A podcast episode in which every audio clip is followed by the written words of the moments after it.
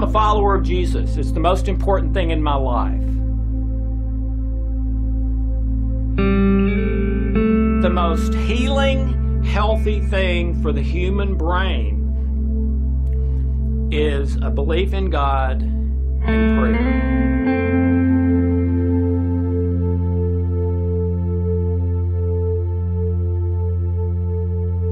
What if your number one goal is not a physical or external circumstance, but the inward state of love, joy, peace, etc.? Or what if you change it from physical external circumstance to the inward state? How does that change things? Well, changes it a lot. Here's how. You will almost always achieve your goal because no one has to do anything or stop doing anything. None of your circumstances have to change. All that has to change is an internal energy pattern that changes very easily. It's eighth grade physics. Okay? So you almost always get it, your goal, the internal love, joy, and peace. Once you get it, no one can take it away from you. You can take away the physical external things. No one can take away the inward state. That's what Viktor Frankl learned in the Holocaust and wrote about it in Man's Search for Meaning. He said, I've exercised the last of human freedoms, the right and ability to choose my attitude and inward state regardless of my circumstances. And he said, Those prison guards can beat me, yell names at me, etc but they cannot get to that. And that's how he survived and then helped so many other people do that for the rest of his life. One of my, my heroes. So you almost always get it, usually quickly. Once you achieve it, no one can take it away from you. You are guaranteed it will satisfy, fulfill, and give you contentment long term, you're guaranteed. How are you guaranteed? Okay. The three genie questions. Number one, what do you want? Number two, what will that do for you? Number three, what would you feel? What you really want most is not the answer to number one if your answer was a physical or external circumstance. What you really want most is the answer to number three how would you feel? The internal state. How do I know that? That's the answer for everybody. It's the only answer that's true. That's what everybody wants most. Always. Well, wait a minute, Loyd. If that's true, then how come 99% of people don't answer that way? If it's true, they'd answer that way. Why do they answer a physical or external circumstance? Because they've been tricked into believing that the only way I can have the inward state that I want and need and am made to, that's how I'm made to operate and that from that love root. I believe the lie that the only way I can have that is if my physical and external circumstances purchase it for me. In other words, when I finish the book, then I'll be happy. When I get this much money, then I'll be happy. When my wife and I have this kind of relationship, then I'll be happy. Okay? It doesn't work that way. The unseen is always the parent of the seen.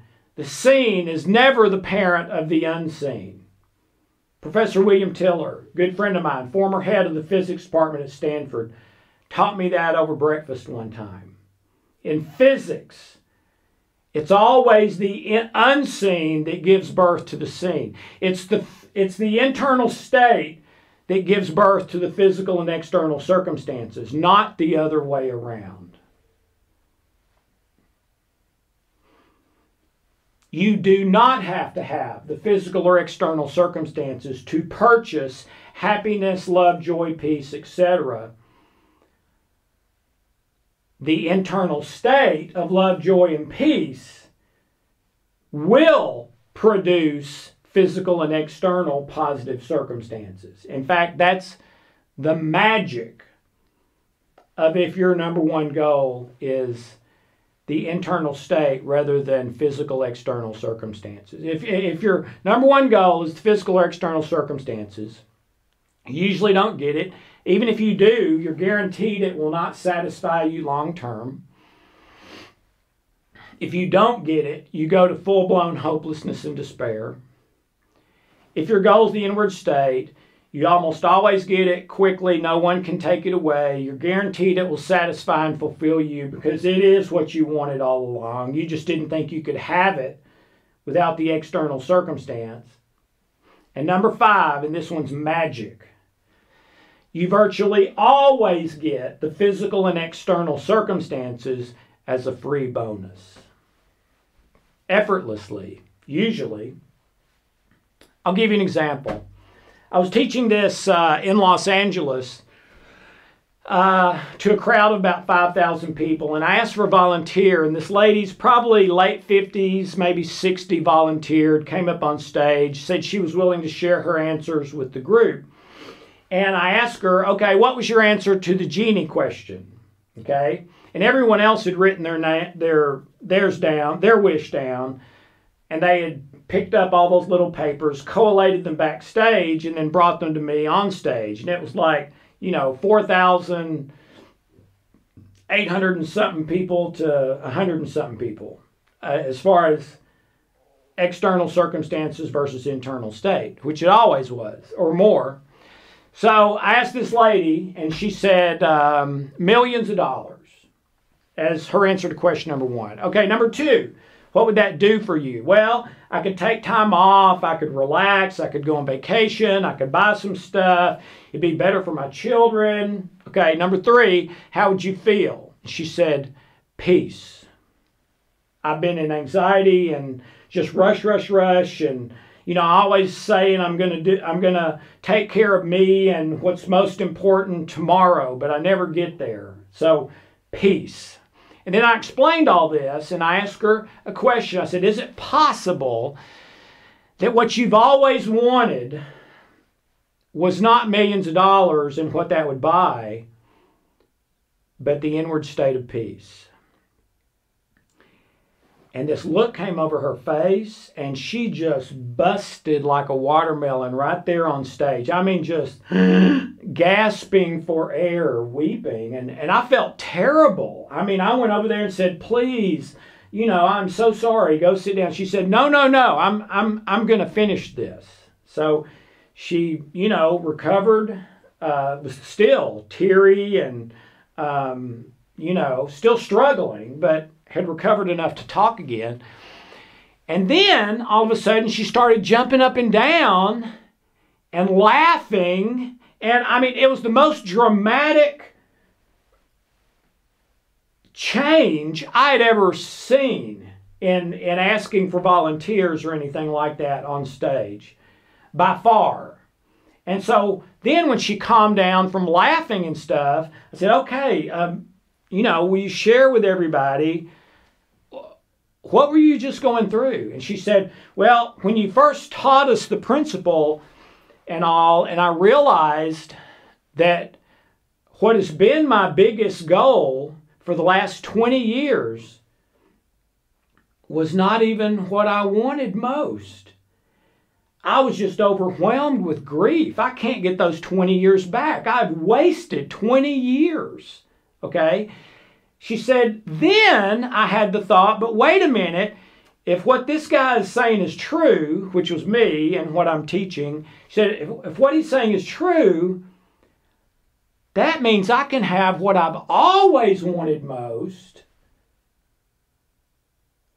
right now, today. I don't have to wait any longer. And that's when she started laughing. And, well, she was exactly right about all of it. Okay. And I kept up with her, and, and we talked about six months later, and she had made the transformation in her life from fear based to love based. Okay. And, and was happier than she'd ever been. By the way, she was making about twice as much money as she had ever made working much less hours, which things like it's amazing. Things like that almost always happen. But anyway, um, what everyone wants most is the internal state. But what most of us have as our goal, even if it's not conscious, um, the um, Seven Habits of Highly Effective People author, who I have a lot of respect for, died not long ago, um, called it the tyranny of the urgent. Okay? Emphasizing the urgent over the important. The, the important maybe being the internal state and the love path, but the urgent being the I've got to do these things in order to achieve this end result and stress and fear. Okay. So that's how it works. So where are you? Okay. What would you honestly wish for? And now, are you willing to change your wish? Okay? In my experience, nothing in the universe is more practical to your success and happiness than this. And of course, you cannot have the full measure of living in love and the internal state, in my opinion, without being right with God and and believing in Jesus, who is the master healer, who was truth himself from the God who is love. Okay? So, how do you do it? How do you go from living, having the goal of the inward state, love, rather than fear, end results, seek pleasure, avoid pain, etc.? Well, first of all, um, I have some um, natural health things, processes that I've discovered and I believe worked on and to perfect that can help you with that. I would recommend that, but that's not what I'm here to talk about. Um, it comes down to a choice, okay? And it's the same choice I had about hope.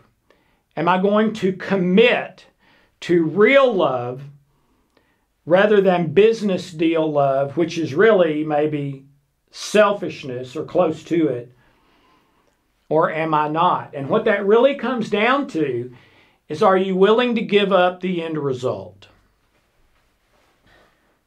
And so many people, the only people I've ever worked with with this who did not do it successfully were people who could not give up the end result. They were just so afraid of that. If I give it up, then I may get something that's painful or may not get something that's pleasurable. And so they could not give up the end result. Love, you have to give up the end result. You do. You may think you know what is the best result, but that may be true or not. So it comes down to making that commitment with all your heart like I did that night. And by the way, after that happened, and Hope and I were back together, I thought, oh man, I've got the solution to everybody's problem. And so every client I had, I taught them the greatest principle. Not one of them could do it. You know why? Because they were trying to do it out of do good, get good, do bad, get bad. They were trying to do they were trying to do love out of a law system. And that doesn't work. I mean, Paul said in Galatians, who's bewitched you into believing another gospel? And what he was talking about is they were going back to legalism. They were going back to the old law. And he called it another gospel, a, a wrong gospel. And you've been tricked. You've been bewitched if you believe that. Well, that's what I believe growing up 2,000 years later. And most people I see today, that's still what they believe, at least as far as how they're living. Okay? And then the Corinthian church is my favorite example where they're about to split over legalism, meat sacrifice to idols, circumcision, and the observance of holy days. So they call Paul in to, you know, pronounce a winner, to judge. And basically, Paul says about, about that stuff, do whatever you want. You want to observe, observe. Don't, don't. If you want to eat the meat, eat the meat. God made the meat. It's just meat.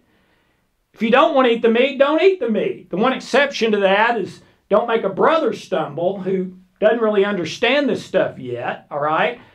But it's just meat. As long as you don't harm somebody else, do whatever you want.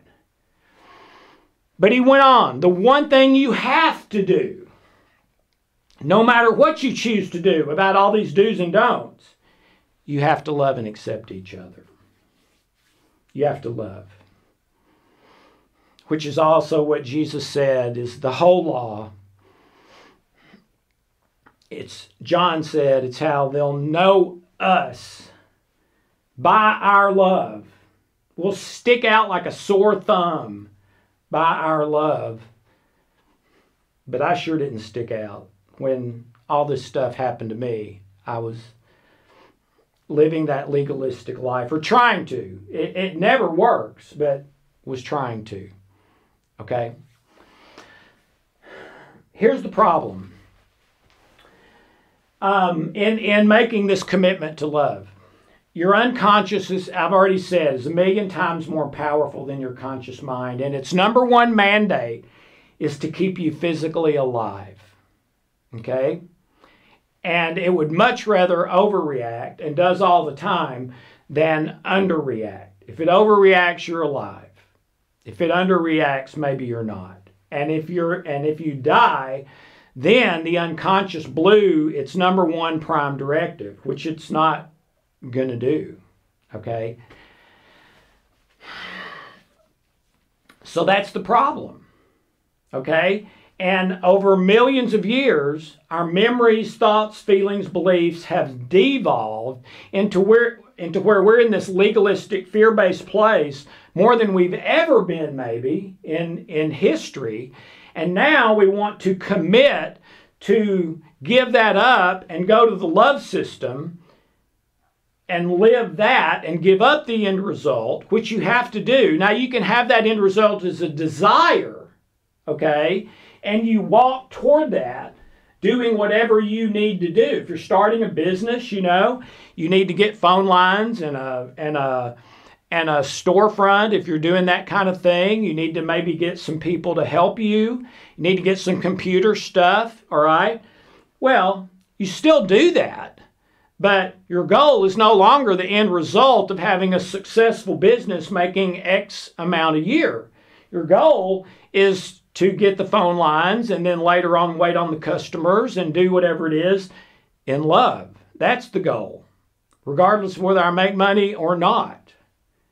Okay? It's giving up the end result to God, to love, which is almost impossible to do if we're in our seek pleasure, avoid pain, which is all, all about results. Here's how most people tried to do it, and this is why none of my clients were able to do it when I explained it to them. Here's how most people do it. Um, instead of just like jumping in the deep end of the pool without a life jacket, they come up to the edge and you may not be able to see down that low with the camera, but they they dip their toe in to get the temperature. Then maybe I go into my ankles if it's okay. Then my knees, then, you know, and eventually I'm in. But that's how most people try, in my experience, to switch from fear to love in their life is they they kind of say, okay, I'll try this for six weeks, or I'll try this for three months, or I'll maybe even try it for a year, or maybe you don't have a time, but you're just thinking, I'll try this and see if it works. But what you're really thinking is if it doesn't work, then I'm going back to controlling to get the end results I want and, and not the ones I don't want. All right? Well, let me just save you the time. That'll never work. Your unconscious mind knows you're not committed.